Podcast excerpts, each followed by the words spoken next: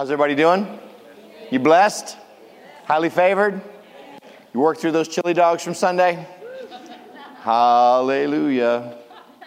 They did a great job, didn't they? They did a great job. Let's pray. Father, we thank you for tonight. We thank you for the Word of God. Lord, we're just thankful to be in your house. Thankful, Lord, to be someplace, Lord, Lord, where we can actually just come and hear your voice, where we can um, just kind of park our boat, Lord, and just come and get refilled for the week. Father, I pray over every person in this room. Lord, just, let's just all come into agreement right now. We take authority over allergies. We take authority over allergic symptoms. We take authority. God gave us dominion over all the earth, and that includes the trees and the vines and anything that produces pollen. So, Father, I take my dominion in the name of Jesus. And I thank you, Lord, that we're redeemed from the curse of the law. And I take authority over sickness, illness, and disease in the name of Jesus. I thank you that right now, Father, the gifts of healing are in operation in this room, that people are being healed and delivered. We take authority over flus and colds and influenzas.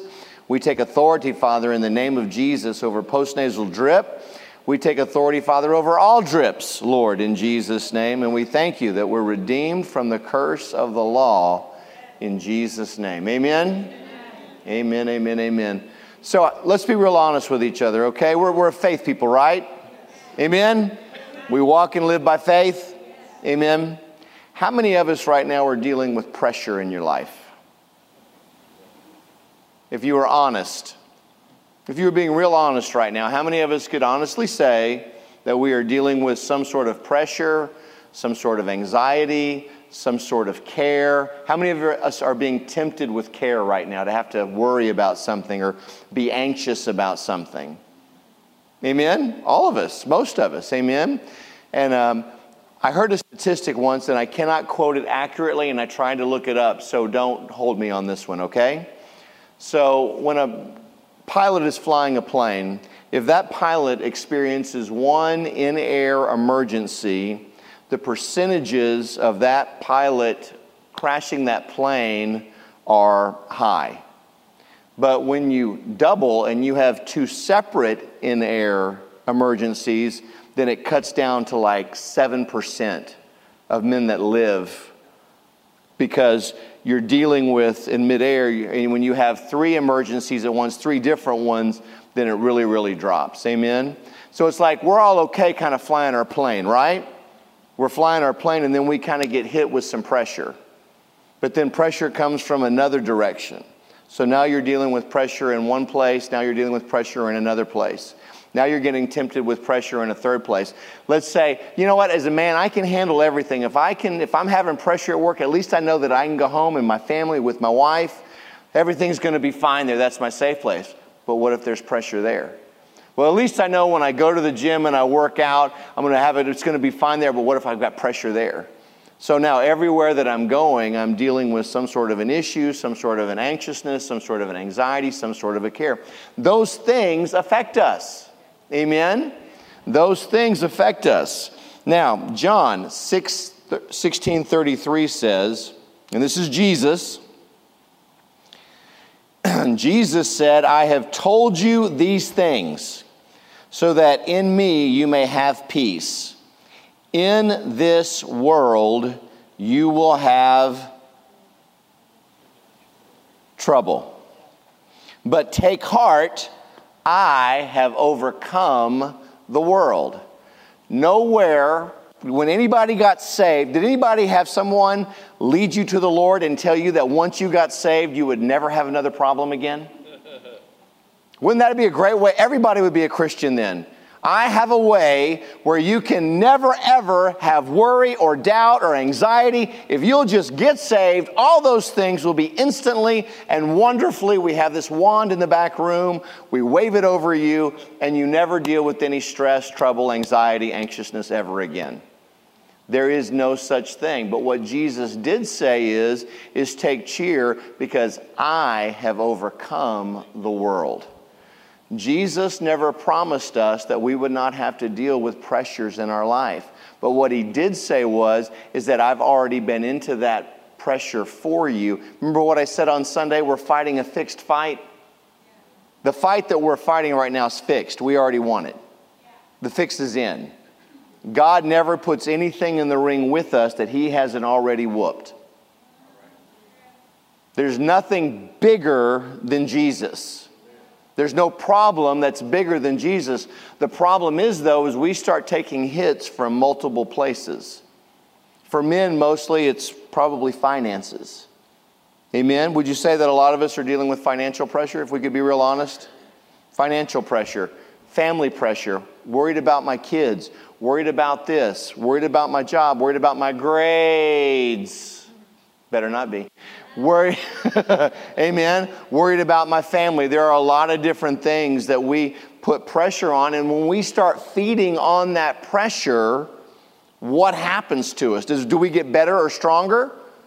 No, no. There's some very, very serious things that happen to our physical bodies.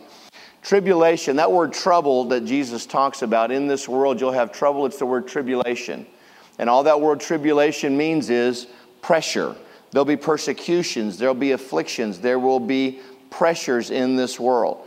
And what happens is, is how many of us can we be really, really honest and say, I've made some of the worst decisions in my life when I was under pressure? Can we be real honest? Why do we make those poor decisions? Because instead of dealing with whatever the pressure is, we just want to get away from it because we don't like it. I don't want to feel uncomfortable. Therefore, instead of dealing with the root of whatever this thing is, I just want to do whatever it takes. I'll throw whatever money at it. I'll throw whatever relationship at it. I'll do whatever it takes. I will get away from that person, whatever it takes. But am I actually fixing where the pressure is coming from? Am I actually addressing the root of the issue? What am I doing? I'm now taking a bad situation and I'm multiplying it because now I'm making poor decisions in the midst of it. Amen? Do we ever wish that there were a few decisions we could have back? How much money would we have right now if we had not made that decision under pressure to triple finance the home at 18% interest with that payday loan that we got? Oh, I'm speaking to somebody. Am I prophesying to somebody right now? Amen when I took that extra credit card, when I did whatever I did because the bill was due, but instead of actually dealing with my issue from the pressure, I just compounded it by adding more debt to my life. We do not make good decisions under pressure. Amen? So it's important for us, and I'm going to show you tonight a few ways and actually some steps on how we can effectively, as believers, deal with pressure. Amen. And if you will do these steps, it will help you. I had to do it myself the other night. I called Michelle. I was like, I was just, it was affecting me. It was on me. I was heavy. I wasn't happy, and that's just not like me. And finally, the next morning, I said, Well, I figured it out. I found a verse and I did such and such, and I said, and it lifted almost immediately. Now it's something that I'm having to continually do. Amen. This is another area. We're still talking about faith. You know that, right? This is still going to take faith to do what we're going to talk about tonight. None of this comes easy. There's no magic wand, there's no shot, there's nothing. It is us taking the word, applying it to these situations, renewing our mind, and bringing about the change that God wants in our lives. Amen. Did you notice that Jesus experienced the most pressure of his life at the end of his life than he did at the beginning? When did Jesus have the most pressure? It was in the garden. Jesus, the pressure, Satan was trying to get Jesus to make a poor decision under pressure. He said, if I can get Jesus under enough pressure, then he might make a decision and say, you know about this?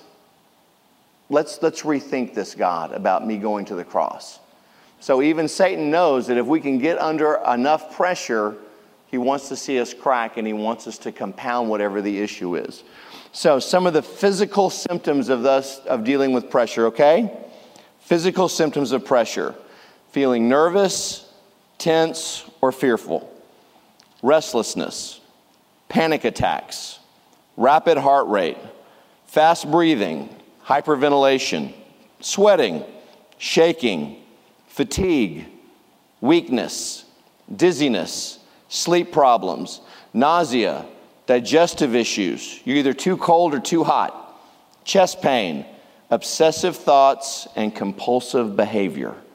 Those are all symptoms of dealing with a large amount. How many of us have ever experienced that when we got under a lot of stress? It affects us physiologically, it affects our bodies. Our bodies were not created to handle or carry stress. That's the one thing God didn't build us to do. And that's why when our body takes that on, it doesn't know what to do with it. So it begins to shut us down in key places because our body does. It's like a trans fat. It's like a spiritual trans fat. It is man made. It is not from heaven. It was not in my pact. It was not supposed to affect me. Amen? There is a way for us to deal with these issues biblically. We're not made to carry around worry and stress and anxiousness all day, every day. It will shorten your lifespan, it will make life no fun. It, w- it is the robber of all happiness and joy. Amen. You can be surrounded by all your favorite things, all your favorite people, but if you are bringing the thoughts of what you are anxious about with you, it is no bueno por nada. It is not, you cannot enjoy it. Why is that? Because you're carrying the weight and the thought of these things with us. Amen? So, some of the long term effects of pressure and care and uh, anxiousness depression, digestive issues, insomnia, chronic pain, difficulties at school, work, or in your social settings, a loss of interest in sex a loss of interest in sex, substance abuse, suicidal thoughts. I mean, now we're hitting home. Amen. Now we're now it's getting really close to home. If we do not learn how to deal with stress and with pressure and with anxiousness and worry, and you know what? And sometimes we worry for all the right reasons. And we get mad at other people when they don't worry with us when there's a problem. Why aren't you joining me in this worry? Don't you see what's going to happen? And then somehow we're not compassionate because I won't worry with you. Amen? Worriers are like drinkers, they don't like to do it alone. Amen? So, and worrying, which I've studied this before too, people that deal with an enormous amount of worry, it inebriates them. It changes you physiologically so much, it can produce almost a drunkenness. So you get addicted to that happening in your body. You get addicted to the worry because it produces a feeling in your body. But it's not good for us. Amen? It is not healthy, it is not from God. So, as a believer, how do I deal with cares, pressures, and stress? I'm so glad you asked. 1 John 1 7, this is step number one of as a believer, how do I deal with stress? How do I deal with anxiousness? How do I deal with cares? How do I deal with worry? 1 John 1 7. It says, But if we walk in the light, as he is in the light, we have fellowship one with another, and the blood of Jesus Christ, his Son, cleanses us from all sin. So, the number one thing that we have to do to get healed and delivered from walking in stress and anxiousness and worry is we have to bring it into the light. We have to admit that it's there.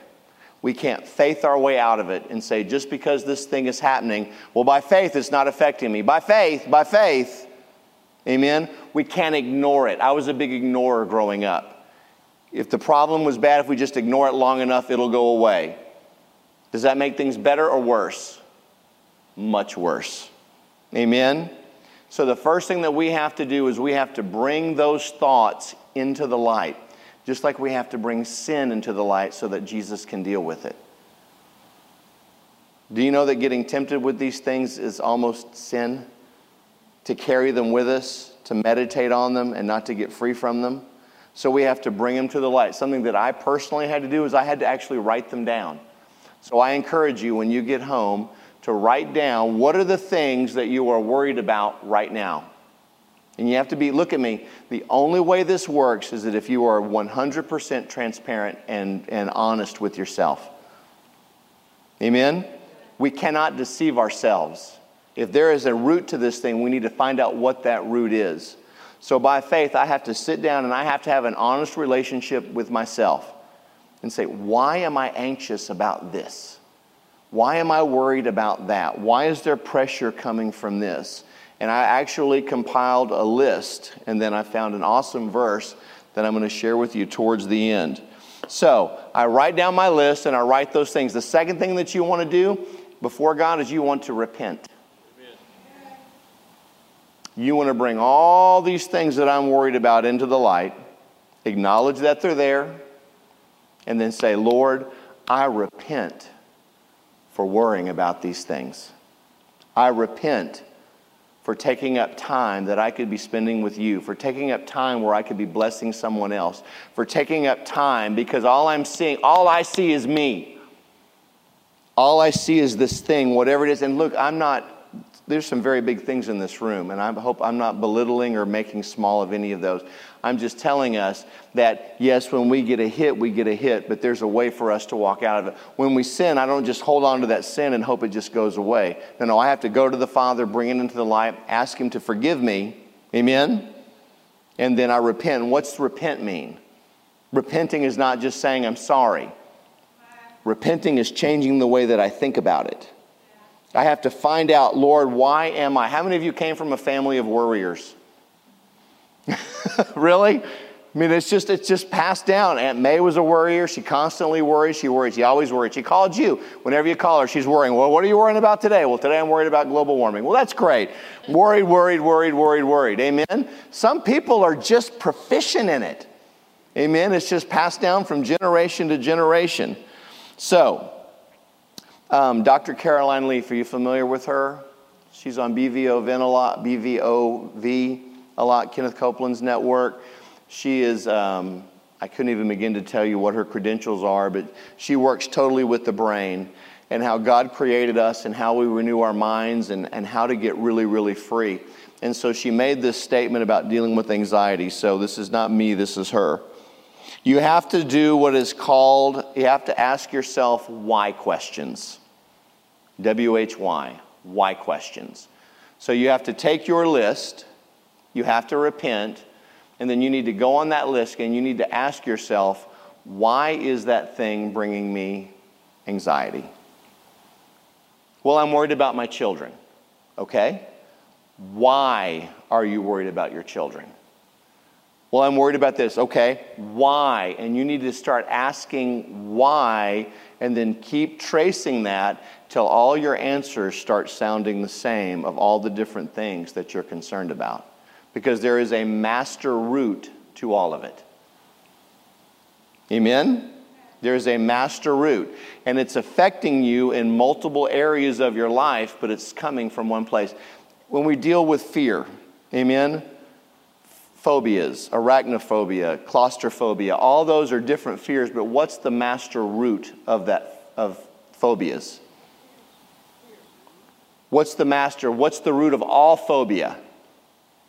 Death. It's death. Why am I scared to be stuck in a, in a small room? Because I'll die. Why am I scared of snakes? Because I'll die. Why can't I travel across a bridge? Because I'll die. So you see how it's all multiple fears, but there's one master root that rules them all, and it's a fear of death. So there's a master root as to what is affecting us in our bodies with stress, what's affecting our bodies with anxiety, what's affecting our bodies um, with anxiousness. What's the root of it? You know what mine was? It was finances, and I didn't know it. I'm a prosperity preacher. I'm blessed. But what, why am I fearful of that? Because I won't have enough. Oh, crumb. Well, why am I fearful of that? Oh, because I won't have enough. Well, why am I having that? Because I won't have enough. And all of a sudden, I'm tracing it back to a mammon spirit that I'm dealing with. And a mammon spirit is all about self preservation. It's all about making sure that you take care of you first. And is that as opposite from God as you can get? So I figured it out what it is that I'm dealing with. Amen. So I was anxious about it. I'm, I believe in faith. I'm walking in faith. I'm living by faith. But all of a sudden, you start getting hit by all these different ways. Feel like all the air's coming out of the room. Amen. But you know what? When you flip the switch, when you get on top of it, when you renew your mind to what that thing is and you put God back on top, all of a sudden all the pressure lifts. Because you just make this one statement. Okay, you ready? I trust God.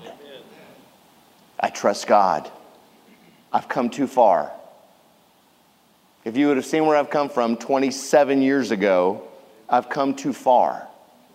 God didn't bring me halfway to let me die in the wilderness. He didn't bring me halfway just to say, well, we almost got him there to the finish line, but we didn't. Amen? You are going to deal, and trust me, the closer you are getting to your high calling and the closer you're getting to the thing you're believing for, the more pressure you're going to deal with. Because the devil does not want you to have it. And something that we don't talk about a whole lot, but plays right into this, is that we have an enemy. And we never talk about him. You have an enemy that's here to steal, to kill, and destroy. And it's his job to try and hold back any and everything that you're believing for. And don't you think that he's trying to do it? Amen. Does he ever take an allergy season off? Does the devil ever say, Demons, we're going to Cancun this year, forget it. Let's not do allergies this year. We'll let that one float. No, no, no. They are 24 7 constantly. So you have an enemy, and you have to know how to push back against your enemy. When the enemy came to Jesus, what Jesus do? It is written. And you have to respond to pressure and you have to respond to worry. And sometimes you have to scream in the car and yell at yourself and tell it to shut up. You ever done it?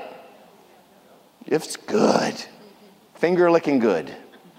Amen? And you have to yell at that thing and you have to recognize it because there is a demon spirit behind it. And we don't want to play with it and we don't want to entertain it and we don't want to do anything else with it except I want to get it out of the car. If I had a rabid dog in the car, I would not want to try and pacify the rabid dog. I would want to get the dog out of the car, then run it over, then shoot it. Amen? So, I want to constantly be asking myself, why? Why am I fearful of this thing? Why am I worrying about this thing? What's the master root? Okay?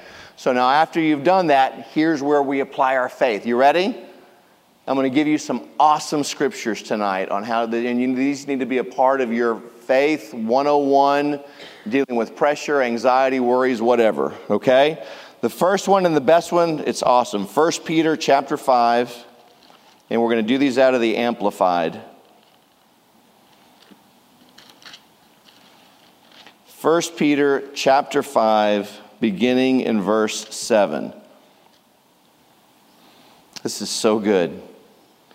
It says, casting the whole of your care all of your anxieties, all your worries, all your concerns once and for all on Him.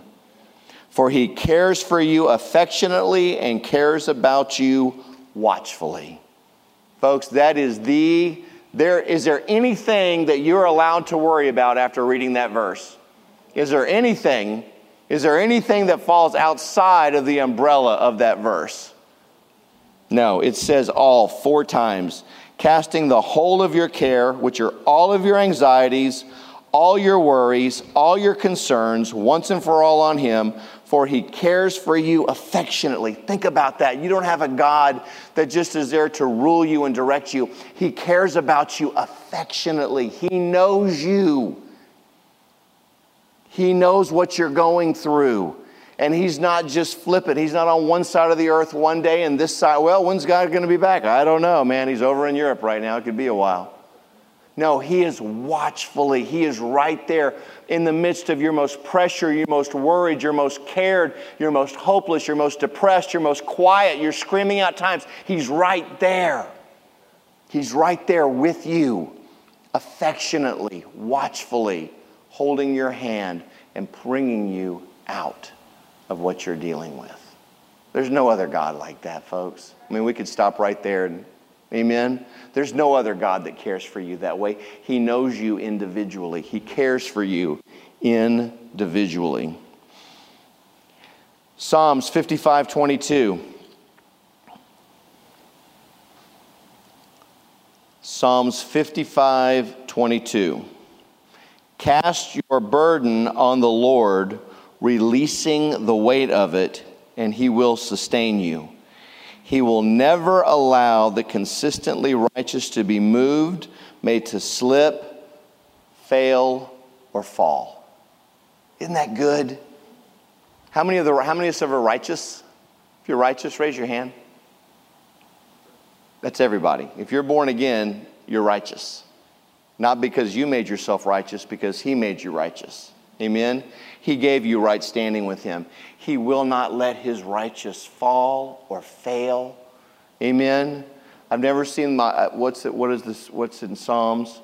I've never seen the righteous forsaken nor his offspring beg for bread. Amen?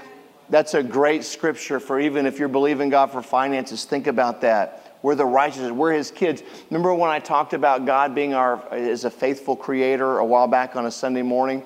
Remember that whatever God creates, he takes 100% responsibility for.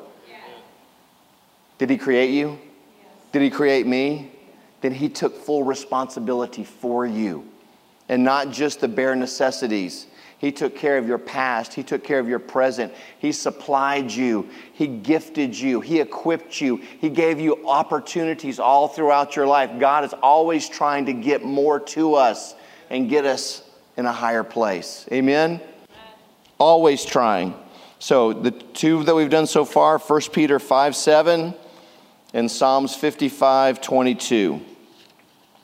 The third one, Philippians 4 6. Everybody doing okay? Do not fret or have any anxiety about anything. Oh, come on. Just a little. He doesn't want us to have any. He knows how poison it is to us as a believer. Do not fret or have any anxiety about anything, but in every circumstance and in everything, by prayer and petition, and petition is a definite request with thanksgiving, continue to make your word known to God. There are so many scriptures that tells us categorically that we are not to be walking around with stress, with cares, with worries, that we're not to be anxious about anything. There's not one thing that he made provision for us to worry about. Remember what Jesus was teaching him in Matthew about don't worry about what you're going to wear. Don't worry about what you're going to eat. I mean, God, look at the look at the lilies of the ground. I mean, he takes care of the grass. He takes care of bushes. Don't you think he's going to take care of you? Amen. And sometimes we get caught up into that. Who's going to take care of me? Amen. We get drawn into that thinking of, well, if I don't do it myself, it's not going to get done. No, no, no, no. That's that mammon spirit. That's self preservation. If I don't take care of me, no one else will. God can't work with that. We have to trust Him. Say, I, trust God. I trust God. I have to trust God. So, we take those scriptures and this is how we use them. We have to change our thoughts about what we're anxious about. We have to replace our thoughts of worry, doubt, and unbelief and exchange them for His thoughts of victory, for peace, and for joy. Amen? I love Colossians 3 2. Well, actually, Romans 12 2 first. It says, And be not conformed to this world, but be ye transformed by the renewing of your mind, that you may prove what is good and acceptable and the perfect will of God. This is how we change. Amen. We have to change the way that we think about the situations that we're in. We have to exchange our thoughts for God thoughts. I want to think the way that God thinks about these situations because when I do that, I'll have God's power and grace to do whatever it is. If I think his thoughts, I'll have his results. If I think, if I think and say God's words and God's thoughts, I will have God's results. Amen? Colossians 3 2. And set your minds and keep them set on what is above, the higher things, not on the things that are on the earth. So, how do we set our minds on things that are above? Once again, I'm so glad you asked. How do we set our minds on things above? Go to Philippians chapter 4. He gives us a list of things for us to think on and to meditate on. Philippians 4 8. I'm going to read it, then I'm going to go back and explain each one. It says, Finally, brethren, whatsoever things are true, whatsoever things are honest, whatsoever things are just, whatsoever things are pure, whatsoever things are lovely whatsoever things are of good report. If there be any virtue or if there be any praise, think on these things. Amen. So when we talk about setting our thoughts on things that are above, here's a list of things that are from above. Okay? So the first thing that he tells us that we're to think on um, is things that are true. Things that are true. And that true means unconcealed, it means attested because tested, it means true in fact. One of the number one things that you can do to change the way that you think about whatever situation is you're in is choose to think on the truth of the matter and not the lie of the matter. What we get roped into is we start believing the lie. You're never going to have enough. They're never going to come back. They're never going to get any better. They're never going to change. And so we start dwelling on the lie. Amen. Instead of meditating on the truth. What's the truth about your situation? I understand the facts, but what's the truth about it? What's the truth? You got to find out in the word for yourself what does God say about your situation? If it's finances, I don't see anywhere in the Bible where God's excited about us being poor. I don't see anywhere in the Bible where I see God glorying in our, in our poorness, in our poverty. Because you know why? Because I can't help anybody when I have poverty. I can't, I can't bless somebody like I want to if I don't have enough. If I'm constantly having to believe God for my own rent, amen? So I have to start believing the truth about these situations. Well, what's the truth? Well, I'm the head, not the tail. I'm above and not beneath. I'm blessed coming in, I'm blessed going out. And then I start going through a litany of scriptures on prosperity and I start building my faith. See, this is how you build faith. This is how you get faith. This is how you get meat off the bone in the Word of God, what I'm teaching you right now. Because a lot of people, when I would say, well, okay, well, think on these things, you'd say, okay, whatever things are true, whatever things are noble, whatever things are just, whatever things are pure, whatever things are lovely, etc. And you'd memorize that verse and you'd say, but I'm still not experiencing any change in my life. Well, why is that? Because you now have to go back and do. You don't just memorize the verse, you got to find out what's true. You got to find out what's noble. You got to find out what's just. And that's how you start pulling meat off the bone and actually building your faith in these areas. Yeah. Amen? That's how faith grows. That's how we get faith into us. This is how we grow. Amen? So don't meditate on the lies of the enemy, but on the truth that God says about you and your situation. Don't meditate on lies. Always meditate on the truth. Doesn't matter what's going on around you, doesn't matter what the circumstances are. What's the truth of the matter? Number two, whatever things are honest or honorable. And that means weighty. That means deeply respected because it's viewed as majestic. In Proverbs 11:1 it says, "A false balance is an abomination to the Lord, but a just weight is his delight." The whole how they described honest or honorable and how we we're supposed to think like that, it keeps going back in the Old Testament about how you used to buy and sell things and you had a weight. And when you went to buy something, there was a certain weight, a just weight. And when it was just, you got the amount of goods that you were supposed to according to the weight. Well, when it was unjust, they would change the weights to rob you or to get from you instead of you getting what's fair and what you're supposed to get. So, to bring that into what we're talking about tonight, for me to think honorably or honest, I need to be thinking more of what I can do for people than what they can do for me. I need to be thinking on how can I get more to you? That's a just weight. An unjust weight is me looking at you as if you're a means to my end. What can I do to get more from you to me? Isn't that good? So I want to think on things. How can I get more? How can I be more? See, you cannot stay depressed when you quit thinking about yourself and start thinking about blessing others. What, what's your blessing fantasy? What's your blessing fantasy? What is this thing that you want to do for somebody someday that you fantasize about? When you start thinking on whatever that thing is, you, you cannot help but, get, but begin to be happy and joyful. So when you get tempted with depression or you get depend, depend, with, with loneliness or whatever, that I encourage you, pull out some sort of blessing fantasy of how I'm going to do this thing for my wife, how I'm going to do this thing for my parents, how I'm going to do this thing for my kids. Now I'm thinking honestly and justly. Isn't that good? Oh, so good. You're going to get this on the way home and you're going to stop the car and shout and dance. I promise. You're not doing it now, but you're going to. Number three, think on those things that are both just and right, which means approved by God. Describe what is in conformity to God's own being, His will, His standard of rightness. This is so easy. If you want to think on things that are just and right, before you, when you, whatever you're thinking about, stop and ask is this a God approved thought?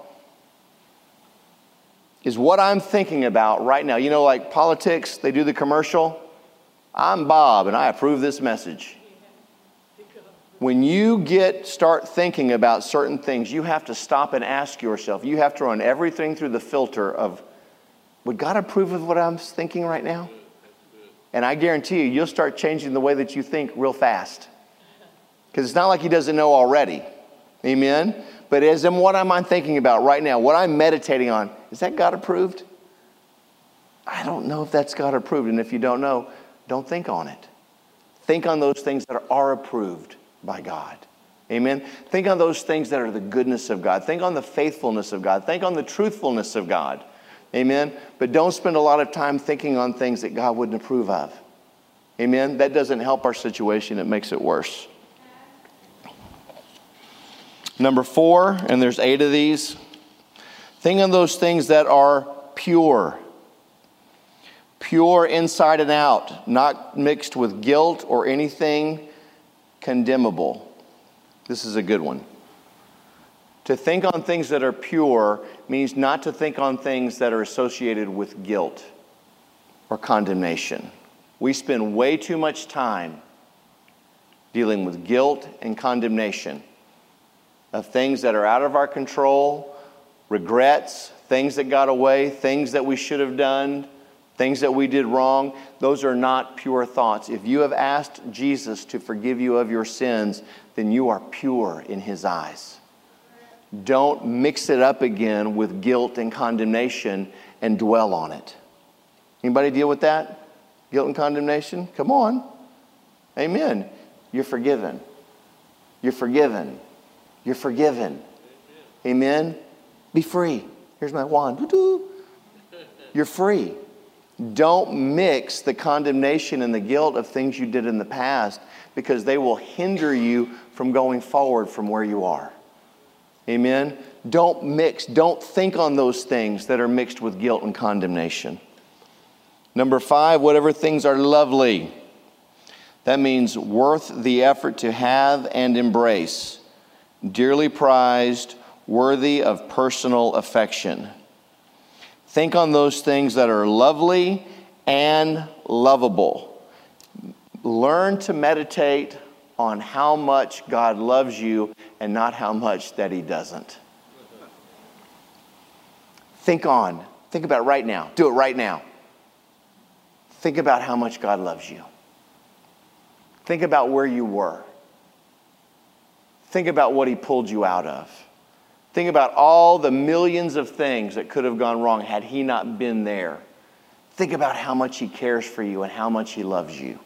You cannot help but have joy. I mean, it reduces endorphins in your body. It redu- it makes a chemical reaction happen. Look, you're smiling for the first time tonight. Some of you are actually smiling. Why is that? Because you're thinking about how much God loves you. Well, the opposite happens when I think about how much that He doesn't love me. I get more quiet, I get more depressed, more isolated. We have to dwell on the fact that He loves us. Whatever things are of good report, it means well reported of, reputable, sounding well, things spoken in a kindly spirit with goodwill to others. Choose to think on the praiseworthy aspects of people in your life and not their faults. Choose, no matter who it is, to find something good in everybody you come in contact with and think on those things, not the things that are like fingernails on a chalkboard. Amen? That's a hard one, isn't it? Amen? Think on those things. Find something in somebody and find, if it's pray, meditate on that. Meditate on the thing that they do right, not the hundred things they do wrong. Parents, amen, with our kids. My kids do a billion things right. They've done a couple of things wrong, but I don't meditate. If you didn't say that, nobody knows it was you. I have one child. Oh, I won't do that with my parents. No. No. But if I choose to, I meditate on all, in my marriage. You live with the same person for 24 years, there are going to be little things that if on the wrong day, it's going to bug you. I, not in y'all, in my marriage, it happens. Have you ever had an airing of grievances in your home? It's another word for a fight. it's an airing of grievances. It's very civil. It's not very civil. It's a strong conversation. Amen. But you know what? I, I look back and I just think I've, the woman that I married is just amazing what she does on a daily basis. And there's many lives. How many of you have gotten a text even today or an email from my wife? One, two, three, four, five, six, seven. And it wasn't about childcare. Was it? It was about childcare, June? Sorry, Donna. But there was some love in it too, wasn't there? My wife touches so many lives. She's just good like that. She's a rock when it comes to it. She's an encourager. Have you ever been encouraged by Michelle? She ever left you a message on your phone? You'll never erase it. You will never erase it. You'll go back and listen to it over and over and over because she just has that gifting as an encourager. She's wonderful with our budget. She's wonderful with our house. She does so many things. So I choose to meditate on those things that she's so powerful in. I might have one or two things that bug her maybe one, you know. An airing of grievances. Whatsoever things that have virtue, which means excellence, moral excellence, which is displayed to enrich life, virtuous course of thought, feeling, or action. Listen, don't think on things in the gutter. Men, we got to keep our mind and our eyes up. Amen? I cannot allow coarse jesting or jokes or language or how I look at a woman. I have to keep my thoughts pure. I have to keep them excellent. I have to keep them virtuous. Get our, we have to get our minds out of the gutter. We have to keep them on things that are top shelf. Amen? That is a wonderful way to walk in purity, is to make sure when I look at a woman, I'm not looking at a woman, I'm looking at a sister in Christ. That'll freak you out anyway. You're like, oh, if it's my sister. You know what I mean? We have to think like that. Amen? We have to look at women that way. We have to think of women that way. Amen? So I want to keep my mind out of the gutter. I want to keep my mind on things that have virtue. And finally, those things that are praiseworthy.